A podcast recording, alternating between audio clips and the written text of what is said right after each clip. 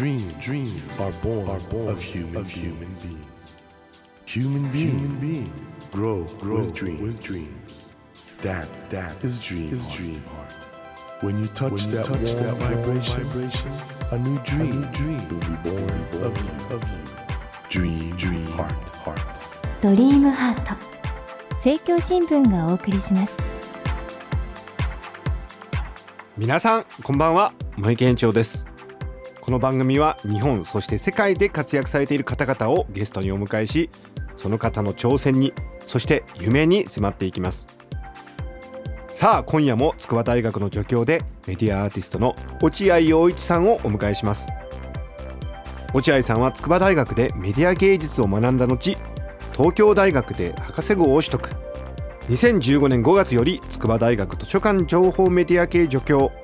デジタルネイチャー研究室の主催をされ応用物理計算機科学アートコンテクストを融合させた作品制作研究に従事されていらっしゃいます。落合さんの研究内容は国内外の論文賞やアートコンペデザイン賞など受賞歴も多く巷では現代の魔法使いとも呼ばれていらっしゃいます。今夜は落合さんの人生を振り返りながら現代の魔法使いとなるまでの道のりについて伺っていこうと思います。こんばんは。よろしくお願いします。はいよろしくお願いします。先日のねオンエアの最後の方で、はい。落合さんのお父様があの有名なドライドライの。あージャーナリストの落合信彦です、はい。さんだというお話をしたんですけどお父さん強烈な方でしょ？ねもううちにでもあのままですからねどんな子供時代だったんですか？例えばニーチェを読んでないやつとは話せないとか。と言われて実際読んでた読みますよね。わかんないなりに。えどんな教育をされた？うちの親父はマジ教育方針として結構適当でうん、突き放し型ですね。あんまり丁寧になんか言うよりはそういう感じでパーンあもうあの感じです。家にいてもそうですよ今でも。今後世界はどうなると思う？と。家で言われるみたいな。本当に？本当に。ええいやだからもう常にあの状態なので接しにくいといえば接しにくいですよね。面白すぎるな。えでも同じ道には行かなくてこっち来たんだもんね、まあそうですね。いつぐらいからそのそっちの方に落合さんは行かれたんですか？そのいわゆる理系っつってもねいろんな分野があるじゃないですか、なんでメディアアートなのかってことさ、まあ芸術系に行こうかなと思ってた時期があって。芸術には興味があった、はい。音楽と絵が好きで。はいはいそれやろうかなと思ってたんですけど、うん。でもコンピューターも好きだったんですよ。うんうん。でコンピューターなんかちっちゃい頃うちのじいちゃんがですね、うん。僕がちょうど8歳の時に Windows95 が出て、うん。で Windows95 買ってくれたんであじゃあうん。これちょっと CG とかやろうとちっちゃい頃カチャカチャやってたんですけど、その影響でコンピューターって理系だけど芸術によく使うなと思って。でそこ行ったらメディアアートってあるよ。で研究者ってメディアアートやると毎回全然違うことやってても食っていけるよみたいなことをどこかがコミに挟んでですね初めて C グラフってコンピューターグラフィックスの学会があるんですけど、それに大学2年の時かな？行ったんですよ、うん。一人で、うん。そしたらなんか思ったより楽しくて。でレセプションパーティーとかうん。懇親会とかあるじゃないですか、C グラフの懇親会その時ドジャーススタジアムの外野席貸し切りだったんですよねなんか違うぞと。そう。研究者ってスキルできえなって思ったんです、うううん。この魔法の世紀の中には MIT のメディアラボの石井宏さんのはい。作品に接したことも非常に大きなインスパイアだった、はい。それいつぐらいですか？えっ、とね高校生の時に特集番組とかテレビでやってた頃があったり、はいはいはい。あと小中学生の時にあの ICC って、あのはい。NTT の美術館が。新宿にある、あそこで展覧会やってられてですね。あれとかもすごいセンセーショナルで、特に影響を受けた作品が何なんでしたっけ、えっとね、ミュージックボトルズ。どういう作品ですか？蓋をパカッて開けると中から声とか音とかする、まあ、当時だと MD とかだったんですけど、はい。MD とかにこう録音するじゃないですか。だけど瓶の中に音楽が詰まってるような音楽インターフェースだったら面白いんじゃないのっていう提案であそういうのっていいんだ。自由なんだ。今までにないコンピューターの使い方ってすごい面白い考え方だな。そもそもそういうことを考える分野っていうのがあることを知らなくて。うんうんうん。ですごいなんかコンピューター研究って面白いんだなと思ったんですよね。で実際に生石井に会ったのはいつだったんですか？生石先生に会ったのは大学2年の時ですね。その C グラあフ C グラフであってなんか喋ったですか？その時に石井先生って怖いんだなって思いましたね。え怖かったの？最初の印象は、なんか僕には時間がないみたいな。なんかトイレに行く前に腕時計2回見る人なんて石井先生ぐらいしか知らないですけど、僕。まあなんかそんな感じですよね だから最初の印象は、こんな動く秒針みたいな人を初めて見たと思って、すごいなんか好きだったんですけど。まあでもそれにおいてはなんかメディア系の研究者って変人多いよね、変わってますね。まあ、その変人列伝の一番若いこのピカーッと光ってるのが 落合さんってことで。そうですかね。何なんですかこの変人って。自分は変人っていう意識あります？そんな全然変わってる気はしないですけどね。まあこれはね変人テストに合格です。本当の変人は自分は変人だと思ってないんだよ。ああ普通だと思ってるんですよね。まあそうですね。僕割と普通だと思っていて。で逆に言うと、はい。まあ変な人って言われる時は楽は楽なんですよね。あそうですか。変な人でまあいればいい。でも僕の中では理路整然とやってるつもりなんで。あの変な話ですけど彼女とかは？あ彼女はあーまあよくお付き合いとかしてます、そういうことも一応普通の青年としてあるんですね、はい、でもあの大体すぐ別れてしまいます。なんで？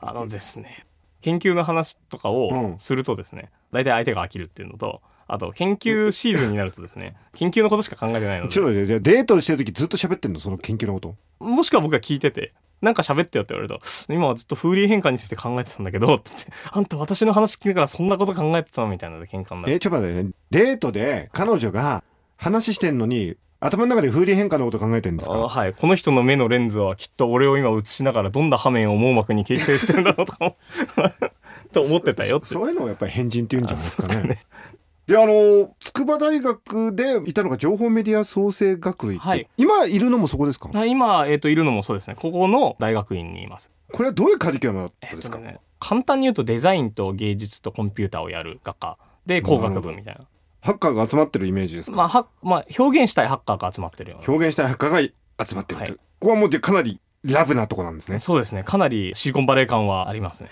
で大学院は東大の方に行かれましたね、はい。これは迷ったんですか？筑波へそのまま行こうかな東大。あーいや筑波は専門のメディアアートとかインターフェースの先生がいなかったので最初から違う大学行こうと思ってたんですけど。なるほどなるほで、うん。実家からの距離をこう考えたら 東京大学までわずか7キロぐらいで あの実家から近いと。実家から近いんであもうそこでいいかなとなるほどね。ということでどうでした？筑波と東大ってかなり大学のキャンパスも違はいうし、キャラクターも違います、キャラクターも違うし。どんな感じでした、うんまあ筑波大のいいところはですね、うん。あの門がなくて木が少なくて明るいところで、はいはい。東大の一番嫌いなところは、うん。真ん中に三四郎池って池があって、はいそこから怨念が渦巻いてるんです。ちょっと待ってえで面白い話だな。え怨念？なんか三四郎池って出そうじゃないですか。ちょっと待った。えどういうこと？なえ見るタイプなの？そういうのいやいや全然見ないんですけどでも三四郎池の周りにはあまり近寄りたくないなってなんか思って。合理的な思考をする科学技術者とは思えないようなことを、い。や合理的なんですけど基本的にはあの直感に従う合理的な人間なので。なんであのいや、えー。僕の研究室はあの春日門っていうあの、はいはい。三四郎池がだいぶ遠いところにあったので、はい。特にあれはなかったんですけどなんかねちょっとあそこの法学部があるあたりが苦手でなんかね暗いんですよ。空間的に。空間的に暗い で東京大学に関してはですねあの変わった人だな。土地的になんかね落ち着かない場所が何種類かあって。東京大学の文化自体は結構好きですけど。あ文化は良かったですね、場所が？場所がちょっと本郷じゃなければあ柏の葉超好きですだから。広いとこが好きなんですね、広くて明るいところが好きです。空が大きくて。空が大きくてはい。そういう意味でやっぱ筑波大学は空大きい結し構向いてますね。なんかそういうところも含めて皆さん参考になりました？受験生の皆さんね。筑波大学にするか東大にするか。そこら辺も含めてね、はい。ちょっと選考選択していただけると。いいなと思いますけど面白いね。すいません。本当に。わけのわからない話を。あのー今デジタルネイチャー研究室っていうのをやられてるって、こうデジタルネイチャーってことについて改めてどういうことでしょあー。よくうちの学生にも聞かれるんですけど僕は指キタス世代に影響を受けて育った、はい指キタスってそこら中にコンピューターがあって、はい。まあ今のスマホだと思ってください、はい。ウェアラブルとか。でもそういうのがもう一旦全部終わったらきっとコンピューターってコンピューターっていう存在だと思わない時代が多分きっと来て、う、うん、コンピューターっていうのはもう当たり前空気とか水みたいに存在するという時にデジタルっていうのは何も意識しないで新しいものを作ったらそれっていうのはどういうものになるんだろうって。つまり自然物としてコンピューターが認められた世界って何だろうっていうのを考えよう。なるほど。例えばねコンピューターと人間の関係考えるとこれご著書のね魔法の世紀の中でも書いてありますけど、どっちが主導権握るかっていうか支配するのかっていうのもみんな気にしてるとこで、はい。なんとなくね Google のことも Google 先生がだんだん賢くなるためにみんはなブログとかそ Twitter とか書いてるみたいなな議論もあるじゃないですか、はい。これデジタルネイチャーだと、はい。そこら辺ってどうなるんですか？デジタルネイチャーはコンピューター植物だと思いますねじゃあ人間主体。人間主体ですよね。多分もう、うん。コンピューターのことなんて誰も気にしない。もしくは良き隣人としてまあ便利だよねとかしか思わないような世界になってると思っていてうん。なんか初音ミクのこと怖いって思ったこと僕はないんですよ、うんうん。彼らに物理的な肉体はないよねみたいな話のものっていうのがどんどん増えてって僕あの人工知能怖い論のせいはですねジェームズ・キャメロンのせいだと思ってるんで ターミネーター2を怖く作りすぎたんですよ。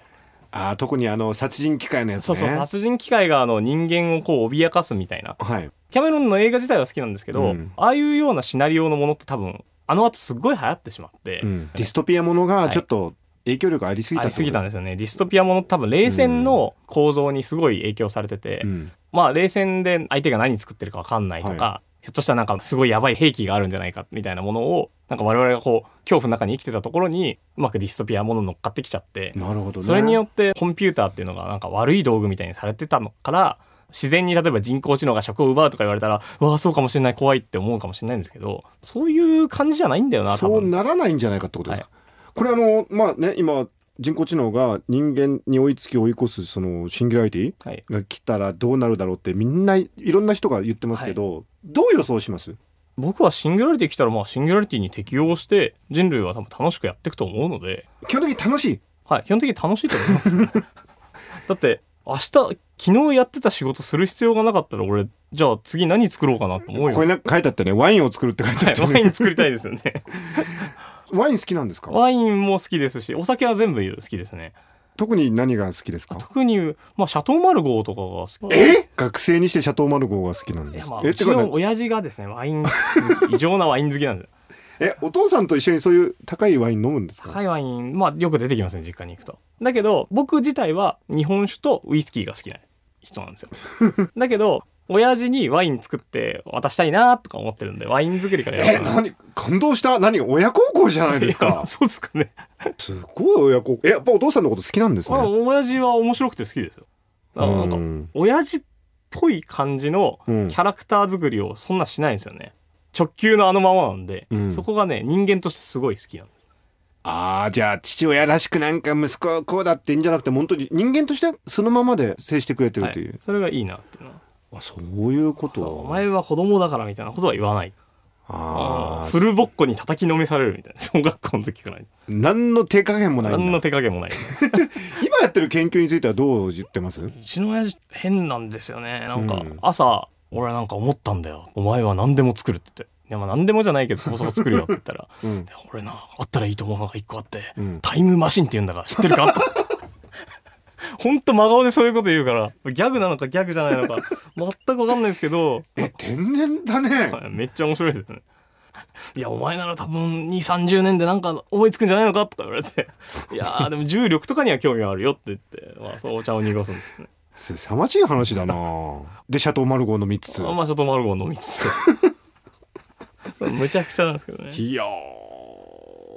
あのねおそらくこのまあラジオを聞いてるリスナーの中にはどうしたらうちの子供は落合陽一みたいになるんだろうっていう問題意識で聞いてる人もいると思うんですよ。うんどういう教育方針だといいと思います？で、も、うちの家は割と好きなものが買ってもらえた家で、うん、親に〇〇が欲しいって言って、なんでって言われて、〇〇だからってずっと説明すると、それが合理的な大体のものを買ってくれたんですよ。例えばどういうものなの？例えばパソコンとか、うん。あと習い事行きたいのも習い事行きたいって言ったら行かせてくれたんで、いうん、どんな習い事しました、や、普通ですよ。油絵とか、うん。あとピアノとか、うん。一番変なとこだと家の近くに実験教室があって、うん、小学校1、2年生から科学実験させてくれる教室があるんですけど、そこはね、なんか楽しそうだから行きたいって言って、例えばアルコールランプの使い方ガスバーナーの使い方を習うんですけど、そういうのがね、なんか、まあ8歳ぐらいか9歳ぐらいの時すごいやりたくて、そしたらなんかまあ月謝も高かっただろうけど、まあ普通に行かせてくれてですね。まあ落合家のね財力を持ったしたらいやいねやいや、そういうようなことを好きにやらせてくれたのが大きくて、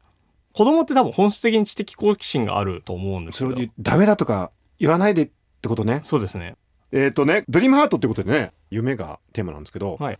落合さん夢何ですか？とりあえず。まあ、一番最近やりたいのはね、宇宙のことがちょっとやりたくてで、宇宙って、宇宙に行くことをまあみんなまずさ目的にしてるんですけど、多分ね、宇宙の道具って、うん。全然違う道具が発明されると思うんですよ。なるほど、デジタル技術と同じぐらいに、うん。で、そういうようなものをどうやって作るかっていうのはすごい興味があるっていうのがあって、これは面白いですね。そう、宇宙で使う電化製品って、まだ誰も考えてないから、確かに。そこから考えようかなっていうのはちょっとあります。あと、まあ、無難なところで言うと、バイオは昔から興味があってうんうんうん、コンピューターとバイオって最近トレンドになってるのは、はい。DNA の編集技術が2012はいはいはい年とかにイノベーションがあって、はい。それ以来非常に簡単に作れるようになったんですけど、はい。そことかあとはその宇宙とかかな。今コンピューターとして誰も持ってないようなもののところにあのコンピューターの要素を持っていくなら3次元的に自由に物が浮いてるような空間とかあとはコンピューターのチップの代わりにメダカプログラミングしたりカエルプログラミングしたりできるような環境があったらいいなっていうのがあって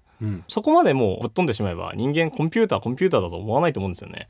今ってコンピューターのこと四角くて硬い箱で中に電気が流れてて水に沈めると壊れるものだとみんな思ってるんですけど。でもそうじゃなくてナチュラルなものだと思ってきたら人間とコンピューターの対話関係って、まあ、そんな怖いものでもないし楽しいよねっていう感じになると思うので、まあ、もうちょっと明るくコンピューターの未来考えたいな。なんか眉間にしわ寄せながらみんな人工知能がどうしたとか考えてるんですけどそんな難しい話じゃないってと思うんですよねいつなるも。ほどね今回ねとても皆さん良かったでしょ？なんかまず落合家が変人の集まりだってことが分かったってことと あとコンピューターと人間の未来ってそんな暗くないぞそんな暗くないと思いますよ。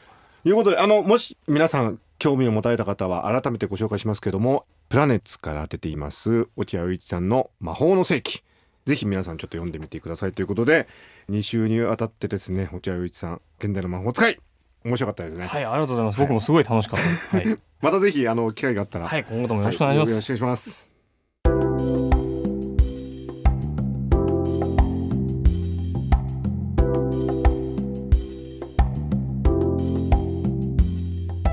Dream, dreams can't be seen, can't be seen with a naked, eye. naked eye. But we sure can, sure live, our live our dreams. Dream, heart, dream heart is in you, is in you, and it will make, it will make a brand, a brand new, new you, you. Dream, heart, dream heart. 日本そして世界で活躍されている方々をゲストにお迎えしているドリームハート。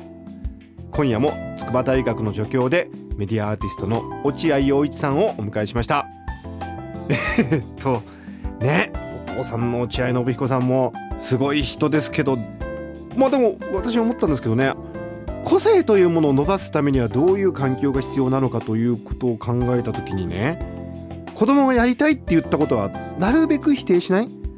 それでそれをできるだけ親の側がそのやりたいって言ったことをできるような環境を整えてあげるっていうことが結局ね一番の教育になるっていうこととお父様のね落合信彦さん。子供だからどうこうっていうよりも本当一人の人間としてストレートに向き合うという。これもね大事だと思うんですよ。ですから今の落合陽一さんね非常に注目されている若手研究者なんですけどもそのお父さんのね落合信彦さんの教育方針というかそれも含めて今後ますます注目されるかなと思った次第です。さてドリームハートのホームページでは毎週3名の方に1000円分の図書カードをプレゼントしています。番組へのご意見などメッセージをお書き添えの上ドリームハートのホームページよりご応募ください。お待ちしています。さあ来週は図書館戦争など数多くのベストセラー作品を出されていらっしゃいます。作家の有川博さんをお迎えします。どうぞお楽しみに。それではまた来週のこの時間にお会いしましょう。ドリームハートお相手は森健翔でした。ドリームハート。政教新聞がお送りしました。